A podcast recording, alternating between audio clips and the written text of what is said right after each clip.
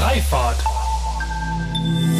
Hier am Marienplatz auf einen Lift zu warten, das verlängert die Umsteigezeit um fünf bis sechs Minuten, bis man das Stockwerk wechseln kann. Es gibt in München immer noch 14 ähm, S-Bahn-Stationen, wo ne, das an der Treppe endet und bis heute kein Lift eingebaut ist von der Deutschen Bahn. Ähm, wenn ich ein Taxi bestelle ähm, und sage, ich brauche einen Kindersitz, dann kommt es nicht in zehn Minuten, sondern muss ich das vorbestellen. Also das heißt, man wird überall als Familie auch diskriminiert in gewissen Maßen. Willkommen zu einer neuen Folge von Freifahrt, dem Interview-Podcast für eine neue und zukunftsfähige Mobilitätskultur. Mein Name ist Sebastian Hofer und hier frage ich mich und meine GesprächspartnerInnen sinnbildlich jede Woche wieder, weshalb es in Holland und Dänemark eigentlich selbstverständlich ist, mit einem Lastenfahrrad unterwegs zu sein und wir hierzulande immer noch kostenlosen Parkraum als Grundrecht verstehen. Mit euch zusammen möchte ich unser aktuelles Verständnis von Mobilität auflösen und an einer wünschenswerten Zukunft unserer Fortbewegung basteln. Von Mikromobilität bis zum Hyperloop. Und deshalb spreche ich mit allerlei klugen Köpfen, die uns auf neue Gedanken und Wege bringen wollen. Servus, Grüß Gott und herzlich willkommen zu dieser zweiten Spezialfolge zum Citizens Lab, das während der IAA Mobility am Marienplatz aufgebaut ist. Zusammen wollen wir, also die Programmorganisatorin von Green City Experience aus München und ich, jeden Tag all jenen einen kurzen Einblick in dieses großartige bürgernahe Forum bieten, die eben nicht zum Marienplatz kommen können. Denn das Citizens Lab feiert dank des neuen Konzepts der IAA dieses Jahr eine Premiere und hat das Ziel, viele der aktuell heiß diskutierten Facetten rund um das Thema Transformation der Mobilität aufzugreifen. In kurzweiligen, ja teils auch partizipativen Formaten diskutieren Bürgerinnen mit Vertreterinnen, zum Beispiel aus Wirtschaft, Politik, aber auch zivilgesellschaftlichen Organisationen, wie wir uns in Zukunft fortbewegen. Dabei geht es nicht nur um technologische Innovation, sondern auch um gesellschaftliche Teilhabe und Klimaschutz. In dieser zweiten Folge vom 9. September spreche ich heute mit Dr. Ines Kafkan-Kagan und Nikolaus Gradl.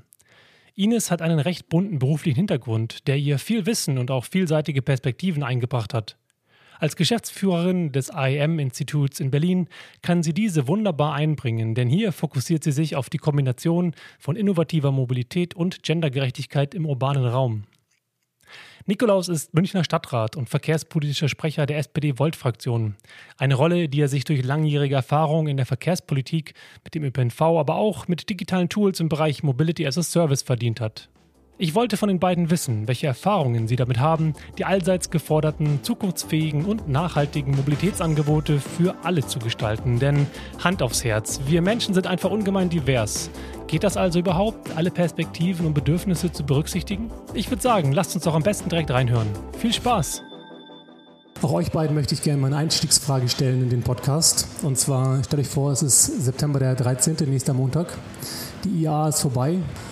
Welche Schlagzeile wollt ihr, beispielsweise von der Süddeutschen, ähm, lesen über die Veranstaltung? Oder welche wollt ihr auch nicht lesen?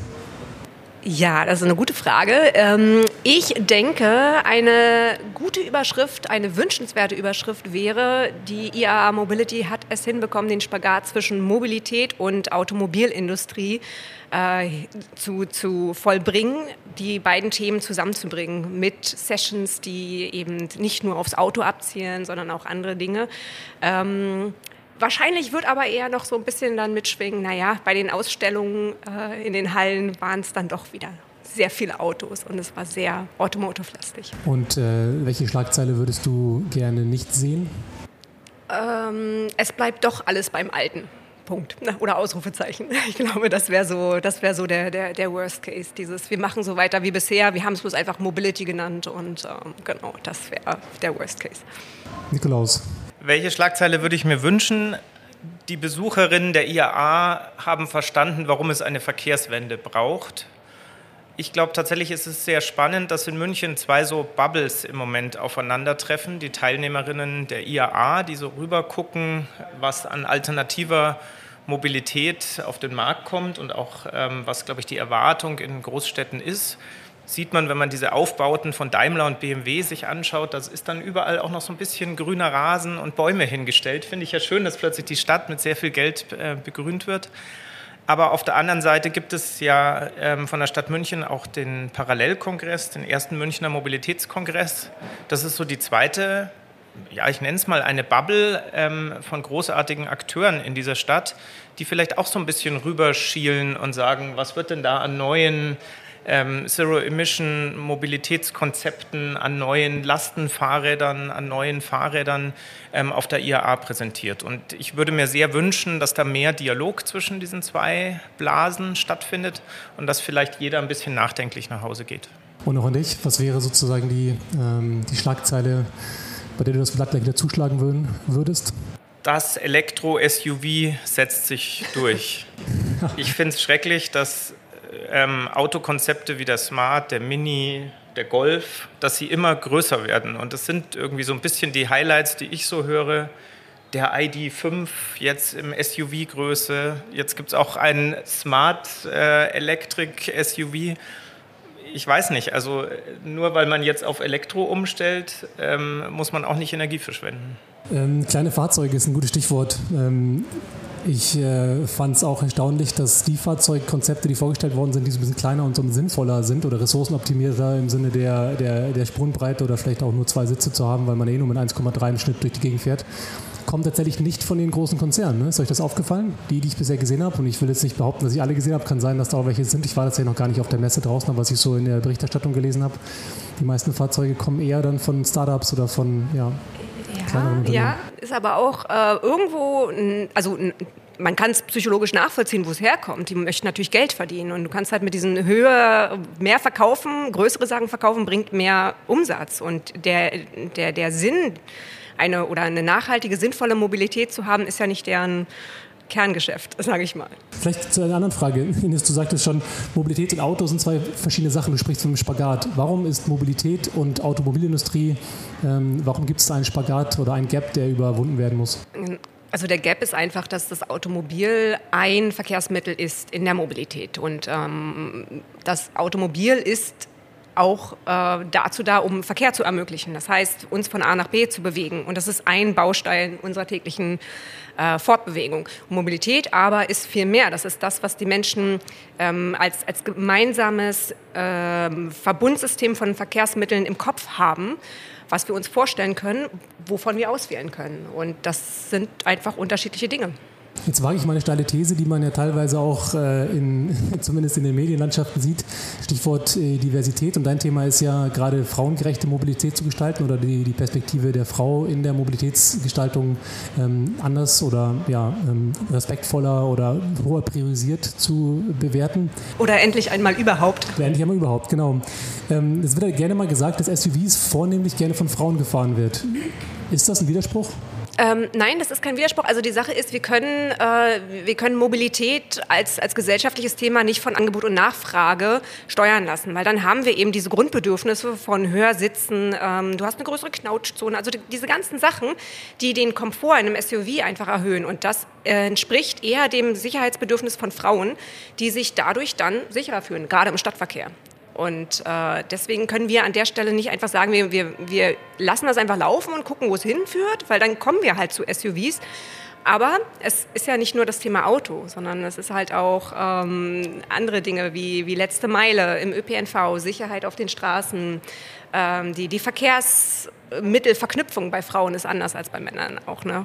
Kannst du das skizzieren, wie sehr denn oder wie sieht denn aktuell eine, eine ähm, Verkehrsmittelverknüpfung oder eine Mobilitätsrealität aus, wenn man das mal so möglichst pauschalisieren kann? Ich weiß, das ist immer eine schwierige Frage. Man sagt ja, dass man, ähm, dass Frauen häufiger mehr und kürzere Wegen haben als der klassische männliche Pendler, der halt zur Arbeit fährt, 9 to 5. Ähm, also die, die, die Unterschiede kommen einfach mal da aus, also die sehen wir ganz stark an den unterschiedlichen Alltagsaufgaben. Die sind halt immer noch geteilt. Frauen kümmern sich mehr um Kinder, Haushaltsversorgung, kümmern sich um die Eltern.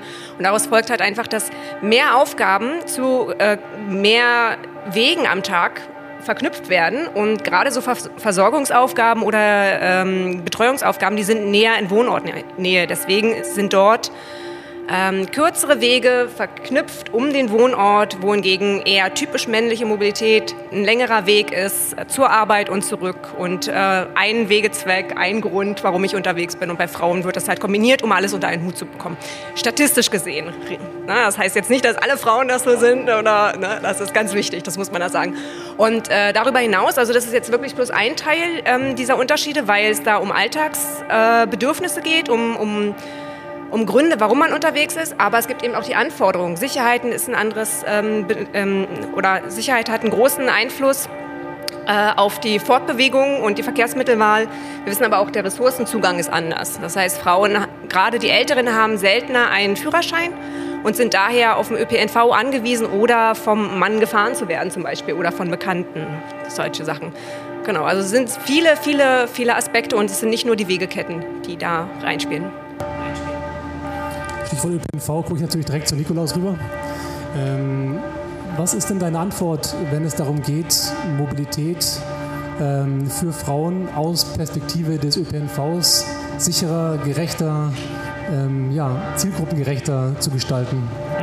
Also wenn man sich die Gründe anschaut für Kfz-Neuzulassungen, dann ist es oft ähm, die Familiengründung, die dazu führt, dass sich jemand ein Auto anschafft oder vielleicht sogar ein zweites Auto anschafft. Das hängt aber auch damit zusammen, dass überall bei uns in der Mobilität es sehr schwierig ist, Kinder mit zu transportieren. Also allein, ich weiß es selber, wenn ich mit dem Kinderwagen unterwegs war, hier am Marienplatz auf einen Lift zu warten, das verlängert die Umsteigezeit um fünf bis sechs Minuten, bis man ähm, das Stockwerk wechseln kann. Es gibt in München immer noch 14 ähm, S-Bahn-Stationen, wo ne, das an der Treppe endet und bis heute kein Lift eingebaut ist von der Deutschen Bahn. Ähm, wenn ich ein Taxi bestelle ähm, und sage, ich brauche einen Kindersitz, dann kommt es nicht in zehn Minuten, sondern muss ich das vorbestellen. Also das heißt, man wird überall als Familie auch diskriminiert in gewissen Maßen. Und ich glaube, das sollte eine Selbstverständlichkeit sein, dass der Gesetzgeber sagt, wenn ich Gepäck dabei habe, wenn ich eben mit einem Kind unter einem bestimmten Alter unterwegs bin, dann muss ich dabei unterstützt werden. Und dann ist es selbstverständlich, dass der Kindersitz bei der Autoverleihfirma kostenlos sein muss. Für den bezahle ich noch 20, 30 Euro Aufpreis. Ähm, dann ist es selbstverständlich, dass mich der Taxifahrer so abholt, dass ich den Kinderwagen da hinten reinlegen kann und äh, zu dem Ort fahren kann. Das heißt, wir müssen es einfach leichter machen, aufs eigene Auto zu verzichten. Und dann ist der Nahverkehr und die Deutsche Bahn, das ist eine wunderbare Möglichkeit, von A nach B zu kommen. Nur diese erste Meile, um zum Bahnhof zu kommen und die letzte Meile, um vom Bahnhof zu meinem Ziel zu kommen, die müssen wir, glaube ich, besser integrieren ähm, und ähm, auch besser gestalten insgesamt, um da einfach mehr Gendergerechtigkeit, das betrifft ja auch Männer, die vielleicht mal alleine mit dem Kind unterwegs sind, umzusetzen.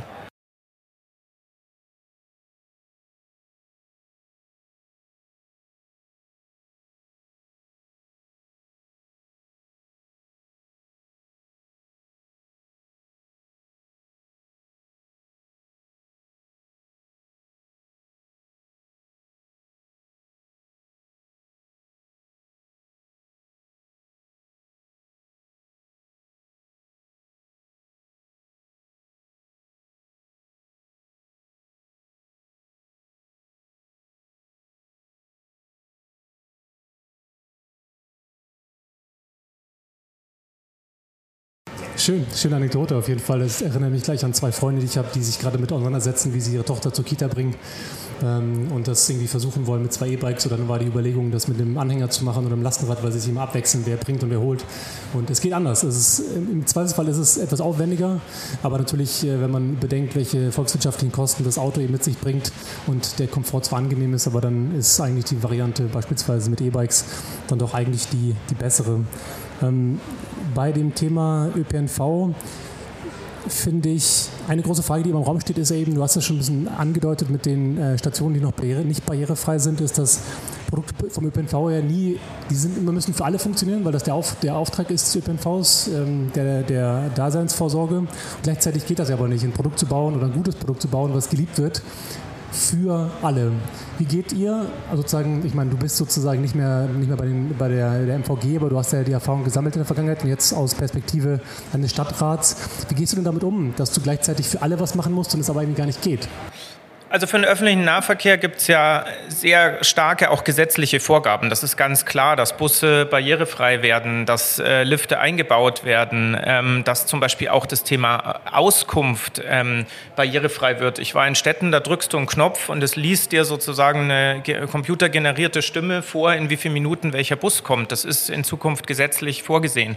Das heißt, bei diesem Thema Barrierefreiheit passiert nach meiner Ansicht viel aber bei der Verknüpfung funktioniert es dann nicht. Also das heißt, an der Stelle, wo ich mir dann ein Moja bestelle oder einen Isa-Tiger, haben wir auch ein, ähm, ähm, ein Carpooling-Angebot ähm, hier in München und da werden dann oft diese Dinge nicht mitgedacht. Also da ist zum Beispiel London voraus, die haben so einen London Cap, da kann ich super hinten mit dem Rollstuhl zum Beispiel reinfahren, da kann ich einen Kinderwagen ähm, reinstellen. Und es ist ganz normaler Standard, ähm, dass ich das dort ähm, digital bestellen kann.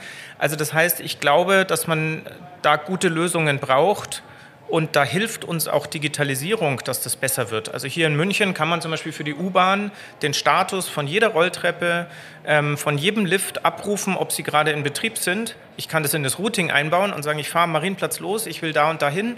Ähm, und ich bekomme dann nicht Umsteigebeziehungen vorgeschlagen, die ich mit dem Rollstuhl oder mit dem Kinderwagen nicht passieren kann.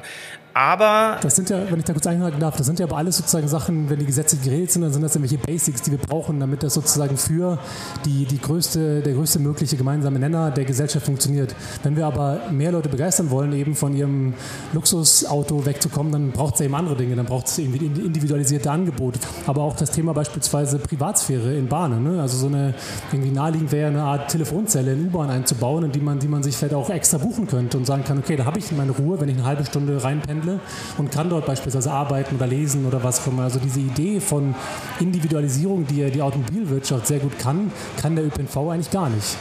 Das ist richtig, dass die Innovationen, die man im Moment sieht, die kommen zum Teil von Startups und sind noch nicht massentauglich etabliert. Aber natürlich der Fahrkomfort in einem VW Elektrobus, wie ich in, Han in Hannover oder äh, Hamburg über eine App bestellen kann, ist großartig. Da habe ich keinen Banknachbarn, äh, ich äh, habe Wi-Fi. Ähm, mir wird mit äh, Name, glaube ich, angezeigt, in wie vielen Minuten ich an der nächsten Station oder an, meiner, an meinem Ziel ankomme.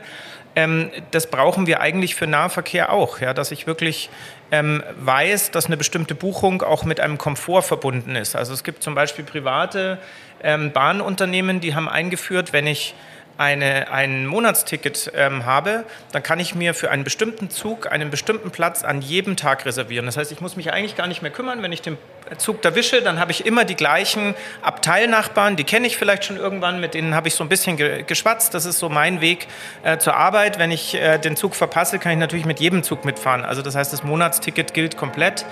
Und ich glaube tatsächlich, es gibt da so Beispiele wie WIM und andere. Eigentlich bräuchte man so die digitale Flatrate ähm, für alle Formen der Mobilität. Das mag noch einen Unterschied machen, wenn ich den Komfort haben will, alleine mit dem Taxi zum Flughafen zu fahren, dann soll es auch teurer sein, ähm, das ist keine Frage.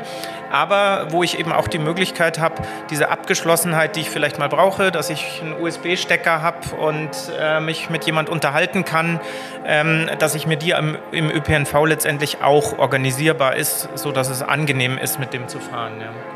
Gestern gab es eine interessante Session ähm, von der, ähm, zum Thema Klimaschutz versus Wachstum. Da wurde darüber gesprochen, inwieweit äh, das Geschäftsmodell der Autobauer noch nachhaltig ist. Und ähm, wenn wir über dieses Thema Auto versus, sage ich mal, ÖPNV sprechen, sprechen wir immer noch ja in der Regel über, wir sprechen über eine Antriebswende, wir sprechen über Elektromobilität, wir sprechen über natürlich dann ökologische Nachhaltigkeit in dem Zusammenhang, aber wir sprechen ähm, tendenziell eher selten und wenn dann spricht selbst die Automobilindustrie mal so, mal so, von wir müssen zum Service Provider werden, dann sprechen sie wieder davon, wir bauen doch irgendwie nur Fahrzeuge, es ist ja irgendwie auch ein Hin und Her. Ähm, wenn wir jetzt sozusagen das übersetzen von dem, was du gesprochen hast, Nikolaus, hin zu einer Zukunft, dann heißt das ja eigentlich, dass wir wieder zurück müssen zu individueller Mobilität. Und dann ist ja die Antwort aktuell technologisch gesehen zumindest irgendwelche kleinen Pots, die autonom durch die Gegend fahren und uns ähm, ja, auf unseren individuellen Wegen, aber in einer kleinen Kabine ans Ziel bringen. Ihnen ist an dich gerichtet die Frage, was hältst du von dieser Lösung und ist das im Sinne der Gendergerechtigkeit eine, eine Utopie oder die perfekte Lösung oder auch kritikwürdig? Also die, die Sache ist, ähm, Individualisierung ja, sehr wichtig. Wenn man jetzt bedenkt, dass nachts irgendwelche S-Bahnen fahren, da sind dann zwei Leute drin, dann muss man sich auch überlegen, wie effizient ist das, einfach nur um diese Daseinsvorsorge zu erfüllen. Und da sind dann diese On-Demand-Dinge, die auch mehr Komfort bieten, einen kleineren Raum haben, auch sehr, sehr äh, spannend und sehr gut als Ansatz.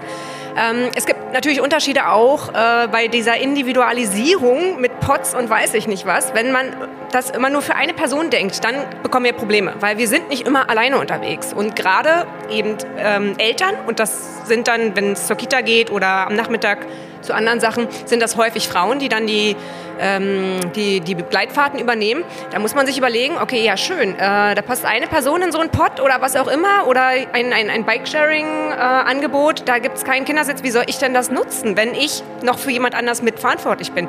Wie fahre ich, wenn ich mit jemandem unterwegs bin, der oder die selber aktiv nicht fahren kann, sei es die Oma zum Arzt bringen oder ähm, mit, mit einer Gruppe von Menschen, wo sich einige auch gar nicht trauen, auf dem Fahrrad oder auf dem Roller oder in so einem Pott alleine zu sitzen. Also es sind ja alles so Dinge, die da dann wieder nicht berücksichtigt werden. Und ich glaube, dass das auch ein ganz wichtiger Punkt ist, der kommt, wenn, wenn die Leute dieses, oh, das wird so toll und so shiny und wir haben neue Technologien, äh, wenn, wenn, wenn man das erstmal, wenn dieser erste Hype abgeflacht ist, dann wird man merken, naja, so für den Alltag, ähm, da fehlt dann doch noch was. Aber was heißt denn, was fehlt denn dann? Würden dann einfach verschiedene Fahrzeuggrößen fehlen, dass man sozusagen den Zweisitzer oder den Einsitzer-Pod hat und den Viersitzer-Pod, den Familien-Pod und den, das, den, das ist das Problem, den, ja. Coworking-Pod oder was wäre dann eigentlich deine... Äh, genau, also das, das, das ist halt das Problem, wo ich auch noch nicht genau weiß, wie, wie man damit umgehen kann, weil es gibt ja auch äh, Taxis, die zum Beispiel ähm, behindertengerecht ausgestattet sind. Also es wäre jetzt auch so, so ein Fall ähm, wo es um, um Inklusivität geht, wo es ein spezielles Fahrzeug für eine bestimmte Personengruppe gibt.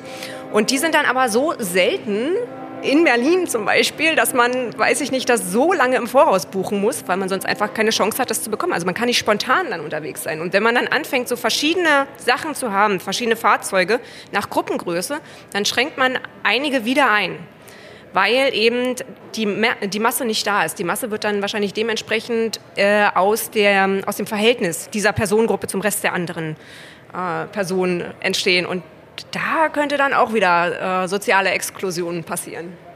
Also ich glaube tatsächlich, dass ein bisschen ist das Problem mit Fortbewegungsmitteln wie mit unserer Kommunikation. Da ist immer mehr dazugekommen. Also das äh, Fax, dann kam die E-Mail, dann kam die WhatsApp und jetzt hat man noch fünf Messenger auf dem ähm, Handy und so ist ein bisschen mit Verkehrsmitteln. Ja, dann kauft man sich ein kleines Auto für die Stadt und der nächste kauft sich ein Lastenrad und da muss es aber trotzdem noch ein Elektroroller sein.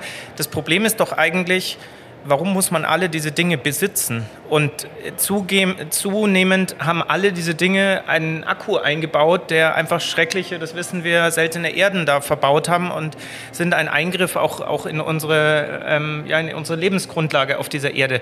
Ich glaube eigentlich, dass die Lösung vielleicht ist, dass Fortbewegungsmittel immer besser technisch ausgestattet sind und äh, diesen Komfort bieten, von dem wir reden, vielleicht auch eine super Kapazität sozusagen haben, was, was Reichweite angeht, aber sie gehören einem eben nicht. Also das heißt, ich miete sie wie, wie öffentlicher Nahverkehr, um von A nach B zu kommen und jemand anderes kümmert sich dann, dass sie von B wieder den nächsten Kunden haben, um zu C zu fahren und vielleicht besitze ich dann nur noch was sehr Kleines zu Hause und dann bin ich vielleicht derjenige, der sagt, mir macht es nichts, wenn ich nass werde, dann ist es ein Elektrobike. Äh, ich will aber vielleicht ein bisschen Regenschutz haben, dann ist es ein Fahrzeug, wurde hier auch gezeigt. Es gibt mittlerweile äh, Fahrräder mit kompletten Regenschutz, ähm, die einen eingebauten Elektromotor haben, mit dem ich auf dem Fahrradweg fahren kann. Oder es gibt äh, Autos, die ich schon wie ein Mofa mit einer Mofa-Versicherung fahren kann und ich hoffe, dass diese ganz kleinen Einheiten mit dem kleinen Akku eigentlich die Zukunft sind, was man besitzt, so für die Meile der kurzen Wege und dass ich für die längeren Wege eigentlich öffentlich organisierte und daneben wird sicher auch immer eine Vielzahl von privaten Firmen geben, die dann Mobilität anbieten und die dieses teure autonom fahrende Auto oder was immer dann entsteht, ähm, auch möglichst wirtschaftlich, ähm, sage ich mal, 23 Stunden am Tag äh, nutzen. Weil du von, von Batterieelektrik nochmal gesprochen hast, auch ähm, über eine kurze Session gestern sprechen wollen, wo ja genau von 1C9 Münchner Think Tank hier eine Session moderiert worden ist mit der Frage, ob wir in Zukunft alle mit Batterie fahren oder alternative Antriebe wie E-Fuels oder Wasserstoff eine Rolle spielt. Ähm, da wurde recht hitzig diskutiert. Es war ganz schön zu sehen, wie ähm, wirklich das Thema Partizipation, Dialog hier auf dem Citizens Lab auch gelebt worden ist. Es gab sehr viele Fragen, sehr viel hin und her, sehr viel sehr sozusagen Nähe von der Bühne und dem Publikum. Es hat Spaß gemacht und äh, ähm, da wurden verschiedene Argumente hin, und her geworfen, eben ob Wasserstoff, grüner Wasserstoff für private PKWs tatsächlich geeignet ist oder ob wir den nicht eher brauchen für die Produktion von, ähm, von, von Zement, von Beton, von, für Industrie im Allgemeinen oder für äh, Transport von Waren auf hoher See. Und äh, natürlich auch die Lanze gebrochen auf der anderen Seite auch dafür, dass Batteriemobilität besser geeignet ist für PKWs. Ähm, sozusagen eine Frage in eure Richtung. Wenn ihr ähm, jetzt aus städtischer Sicht oder eben auch aus in deiner Sicht als Beraterin, als, als Sprecherin, als ähm, Vertreterin für das Thema gendergerechte Mobilität. Wenn das Thema Elektromobilität aufkommt, wie reagieren die Menschen, mit denen ihr darüber sprecht? Ist das eine Vorfreude von, yay, das ändert alles, damit haben wir alle Probleme gelöst? Oder ist es so, keine Ahnung, was bringt mir das eigentlich? Haben wir das Thema Reichweitenangst immer noch im Diskurs? Wie ist da eure Wahrnehmung? Ähm, ich habe da eine schöne Geschichte von, äh, von einem Bekannten, der ähm, sagte, ein Elektro Elektroauto für ihn käme nie in Frage, weil äh, der hat ein Auto, was er für alle Zwecke haben möchte. Also für, für, den, für den äh, absolut extremsten Fall möchte der ein Auto, mit dem er 3000 Kilometer am Stück fahren kann. Und äh, meinte so, nee, Elektroauto nicht, weil damit kann ich in den Urlaub fahren. Das geht nicht. Und äh, dann habe ich gesagt, ja gut, aber stell mal vor, du könntest dir dann ein Elektroauto anschaffen und dann mietest du dir ein Auto für wenn oder du fährst mit der Bahn. Nein, um Gottes Willen, bloß nicht. Was dann war, ähm, er kam aus dem Urlaub zurück, ja, wir hatten uns ein Auto gemietet, äh, weil das, was wir hatten, war zu klein. Deswegen haben wir uns ein Auto gemietet. Wo ich dachte so, hm, worüber hatten wir vorher gesprochen? Also ich glaube, da schwingt noch ganz, ganz viel mit, was in den Medien so verbreitet wird, von wegen Reichweitenangst, ist schon, ist schon runtergegangen. Aber Stichwort flächendeckende Ladeinfrastruktur, das ist ja so, dass, nee, das brauchen wir erst, bevor wir, bevor wir an Elektroautos denken können, brauchen wir das, weil sonst geht das nicht. Dabei wissen wir, wir laden zu Hause, wir laden am Arbeitsort.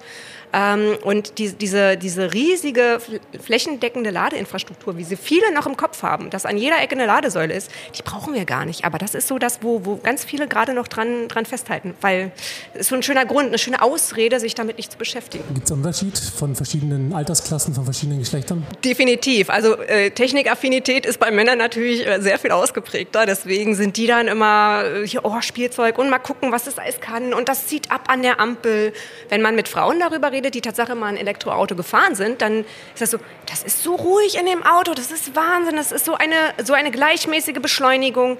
Wenn du dann aber jetzt zum Beispiel bei, bei Carsharing-Anbietenden äh, einen, einen, einen Fahrzeugwechsel drin hast, wo wieder so viele Features verbaut sind, dann schreckt das natürlich viele Frauen wieder ab, weil die einen pragmatischeren Ansatz haben. Die wollen von eher, also die wollen statistisch gesehen eher von A nach B kommen. Und bei denen steht einfach nicht dieses, oh, das ist toll, das ist neu, das steht bei denen nicht so im Vordergrund. Und wenn du dich dann in einem Fahrzeug erstmal wieder neu einfinden musst, dann ist das natürlich ein ganz großes, äh, ein ganz großes Hindernis für einen. Also bei der IAA Mobility spielt, glaube ich, Elektromobilität 2021 eine Riesenrolle. Das finde ich super. Ich habe interessante Konzepte gehört. Also gestern war ja hier im Citizen Lab dann auch Sono Motors. Ist ein Auto, was ich mir eigentlich wünschen würde, dass ja. es endlich auf der Straße ist. Äh, die machen die Innovationen, die man sich von deutschen Autobauern schon längst gewünscht hat, weil das Auto hat eingebaute Solarzellen und es tankt sich im Prinzip selber. Und es ist fürs Land die perfekte Lösung. Wenn ich es stehen habe, äh, sammle ich den Strom, mit dem ich dann vielleicht als Zubringer zur S-Bahn eine kurze Strecke fahren kann. Es hat vorne einen 230 Volt Stecker, das heißt, ich kann da sogar eine Waschmaschine betreiben oder in meinem Kleingarten äh, den Rasenmäher, der dann nicht wieder extra einen Akku braucht. Das heißt, dieser Akku mit, wird mehrfach verwendet. Gleichzeitig habe ich gehört, dass sich die Motorradanbieter zusammengeschlossen haben und einen einheitlichen Akku entwickeln wollen, ähnlich wie Tier das schon bei diesen Tretrollern hat, dass ich den Akku im Kiosk abgeben kann und wieder einen gefüllten mitnehmen, finde ich ein super Konzept, ähm, weil man sich damit die Dieselfahrzeuge spart. Und ich finde es spannend, wenn das bei, bei Motorrädern kommt. Also wenn ich quasi zur Tankstelle gehe und meinen alten Akku abnehme, abgebe, zwei volle vielleicht mitnehme und dann plötzlich diese Reichweitenangst dadurch ähm, verkürzt wird. Hm, was mich aber noch interessieren würde, ist, wenn du in Gespräche kommst mit BürgerInnen der Stadt, welche, welche Themen werden dort eigentlich herangetragen? Welche ähm, vielleicht Begeisterung oder welche Sorge existiert dort auch in den Gesprächen, die du also wir stehen für eine autoreduzierte Altstadt. Wir wollen eigentlich, dass hier im Tal niemand mehr reinfährt, in der Maximilianstraße niemand mehr reinfährt und dass möglichst die Leute am, am Stadtrand schon umsteigen. Ähm, ich merke, dass mehr und mehr sich ein Elektroauto kaufen, aber dann schon auch ähm, Forderungen an die Stadt kommen. Also zum Beispiel, warum sind nicht alle unsere Park-and-Ride-Parkplätze mit 80 Prozent oder nachher 100 Prozent Ladesäulen ausgestattet? Sondern es kann dir immer noch passieren, du fährst irgendwo hin und blöderweise kannst du nicht laden und dann musst du irgendwie vom Pendeln wieder früher zurückkommen. Also das heißt, Laden ist, glaube ich, gerade in so einer Großstadt, wo ich nicht die eigene Garage habe, wo ich mir die Wallbox mit Zuschuss der Bundesregierung installiere, da wäre es eigentlich wünschenswert, dass diese Zuschüsse fließen, dass ich einfach eine wirklich gute Ladeinfrastruktur gerade in den Stadtrandbereichen, wo ich dann umsteige auf den öffentlichen Nahverkehr bekomme und dass nicht äh, das Elektroauto oder manchmal auch das Hybrid mit dem E-Kennzeichen dann irgendwie das Alibi ist, dass ich bis äh, ins Tal reinfahren kann und dann da vielleicht noch kostenlos an der Ladesäule parken kann. Das heißt, das Thema schon wirklich diese Ladeinfrastruktur. Ich meine, es wird gefordert im Prinzip, solange die Ladeinfrastruktur nicht ausreichend da ist, ist eine Zögerlichkeit da bei den Münchner BürgerInnen. Also ich habe gelernt tatsächlich, dass es einen Netzwerkeffekt gibt. Wenn mein Nachbar sich ein Elektroauto anschafft, dann denke ich auch stärker darüber nach. Und das heißt, es können solche eigentlich kleinen lokalen Hubs entstehen, die sich gemeinsam Hybrid- oder Elektrofahrzeuge kaufen und man muss eigentlich anschieben, dass die dann halt in der Tiefgarage gleich vier Wallboxen bekommen oder zehn. Ich habe zum Beispiel einen auf der Messe getroffen, der hat es wie so ein Verlängerungskabel entwickelt. Da habe ich am Anfang eine Wallbox und irgendwann kann ich 20 Verlängerungskabel anstecken. Ja, muss immer noch einen Elektriker abnehmen, dass ich es richtig eingesteckt habe. Ähm, aber ich kann dann intelligent laden und kann letztendlich auch Spitzen, die wir mit regenerativem Strom in Zukunft haben werden, wenn ich weiß, der fährt erst am nächsten Tag um 9 Uhr in die Arbeit, dann kann ich halt entscheiden, ihn um 4 Uhr, wo ich gerade wenig industrielle Verbraucher habe, äh, das Fahrzeug aufzuladen und nicht am Abend um 17 Uhr, wo der Strom vielleicht teuer und äh, nachher aus, ähm, aus fossilen Brennstoffen hergestellt ist. Also das heißt, da passiert, glaube ich, wahnsinnig viel aber man muss als Kommune helfen, dass diese Ladeinfrastruktur auch für Mieter und wir haben hier einen Großteil äh, Mieter, Mieterinnen in dieser Stadt entsteht. Vielleicht noch eine abschließende Frage, weil uns die Zeit mal wieder leider ein bisschen ausläuft.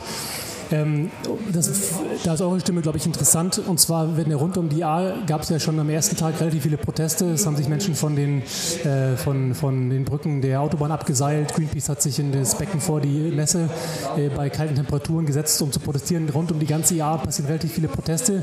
Ähm, wie steht ihr beide dazu? Miteinander, immer. Also Gräben auftun äh, ist, ist, der falsche Weg, meiner Meinung nach. Viel äh, passiert ja durch Aktivismus mit ähm, Ungehorsam Ungehorsam und sonstigem. Aber ich bin immer dafür, die Leute an einen Tisch zu holen und einander zuzuhören. Die, die, die Ängste und Bedenken, die man hat, muss man irgendwie adressieren. Das heißt nicht, dass die rational sind und dass die dann auch irgendwie ähm, äh, wirklich belegt sind, aber man muss die Ängste trotzdem nehmen. Man muss sie erstmal ernst nehmen und dann kann man auch in Dialogen erklären, okay, davor braucht ihr tatsächlich keine Angst haben, weil das, das wird so und so nicht kommen. Und wirklich einander zuhören, äh, schön, schönes äh, Stichwort für den Titel. Und ja, wirklich einander zuhören und aufeinander zugehen. Und das ist dann immer schwierig, wenn es ein Machtgefälle gibt bei den, bei den Stakeholdern. Ne? Das ist dann immer so die Problematik. Aber da muss man dann eben wirklich sagen, von, von, der, von der Stelle, nein, wir müssen jetzt alle an einen Tisch bringen. Es muss von ganz oben kommen und dann haben alle eine Stimme. Ich glaube, im Vorhinein wurde ja viel darüber gesprochen, an einen Tisch zu gehen und darüber zu sprechen. Es hat offensichtlich nur bedingt funktioniert. Mal gucken, ob es im Nachhinein passiert. Aber Nikolaus, wie ist deine, deine Auffassung zu dem Thema? Also ich glaube, dass äh, die Fridays for Future Bewegung mit Greta Thunberg einiges angestoßen hat an Debatte. Und äh, das wird natürlich auch genährt und ich finde das richtig, dass es hier auch eine Anti-IAA-Bewegung gibt, weil sich, glaube ich, auch diese diese Messe weiter verändern muss. Sie hat sich hier in München verändert, darüber haben wir geredet. Aber wenn man in zwei Jahren drüber nachdenkt, muss man schon sagen, also müssen wirklich Leute einen Umweg fahren, weil jetzt äh, Autos am Odeonsplatz und auf unseren öffentlichen Plätzen ausgestellt werden, muss ich dann mit dem Fahrrad absteigen und einen riesen Umweg fahren? Oder es gibt Leute, die wegen der Blue Lane äh, nicht mehr ihre Autobahnauffahrt äh, benutzen dürfen und plötzlich Umwege fahren. Also ich glaube, dass tatsächlich da vielleicht die IAA einen neuen Namen auch braucht ähm, und dass schon diese Veränderung in unserer Gesellschaft einfach auch Mainstream wird, dass man nicht mehr Energie verschwendet und Ressourcen verschwendet. Und ich glaube, darüber sollte jeder auch so ein bisschen nachdenken, wenn er von der IAA nach Hause geht, ähm, dass diese Veränderung schon begonnen hat und dass ich mir hoffe, dass die Gesellschaft dann nicht weiter auseinanderdriftet in Form von Protesten und gesperrten ähm, Autobahnen, sondern dass diese Gesellschaft einen gemeinsamen Weg findet, wie sie Mobilität auch verändert.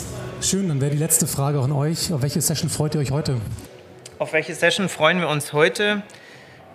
Ich finde es gut, welchen Beitrag liefern autonome Fahrzeuge für eine lebenswerte Stadt. Ich hoffe sehr, dass wir Städte nicht umbauen müssen, um mehr Sicherheit und Vision Zero für Fußgänger und Fahrradfahrer hinzubekommen. Und die Protection quasi ist, damit das autonome Fahrzeug nicht in einen Verkehrsteilnehmer hineinkracht, sondern ich glaube tatsächlich, dass die Stadt hoffentlich mehr Platz und weniger Barrieren ähm, für schwächere Verkehrsteilnehmerinnen ähm, hat, also die, die langsamer als 30 km/h unterwegs sind.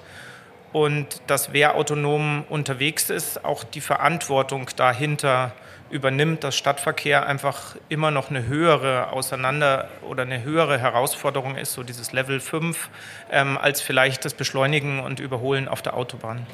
Ja, da, da sind wirklich äh, zwei Sessions, die oder Workshops, die in die Richtung autonomes Fahren gehen, finde ich mega spannend, weil wir da auch ganz viele Debatten darüber hatten, äh, was mit der Infrastruktur in einer Stadt passieren muss, mit Drop-off-Zones und was auch immer und was sich verändern muss. Und äh, ja, da freue ich mich drauf. Wie sähe die Stadt aus? Ne? Was, was würde sich verändern? Was würde, wie würde das Stadtbild sich verändern? Und würde das unsere Mobilität so beeinflussen, wie wir es uns wünschen? Sehr gut. Ich danke euch vielmals für das Gespräch. Dankeschön. Dankeschön.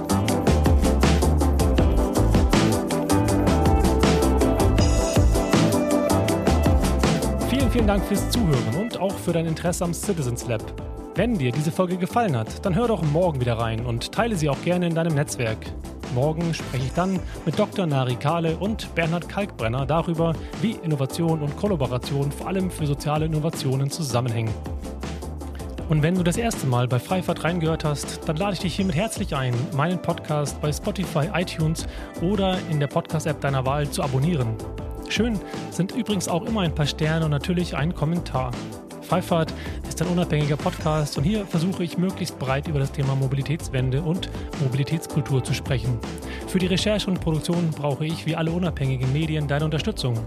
Am einfachsten geht das natürlich mit Geld. Auf Steady kannst du Freifahrt längerfristig finanziell unterstützen oder auch auf PayPal ganz einfach einmalig. Die Links dazu findest du in den Show Notes und ich sage schon mal vielen, vielen Dank. Wenn du Kontakt aufnehmen möchtest, findest du mich bei Twitter, LinkedIn oder Instagram unter dem Handle Freifahrt. So, das war's für heute. Mein Name ist Sebastian Hofer und ich freue mich, wenn du in der nächsten Folge wieder reinhörst und sage gute Fahrt und lass die Haare wehen.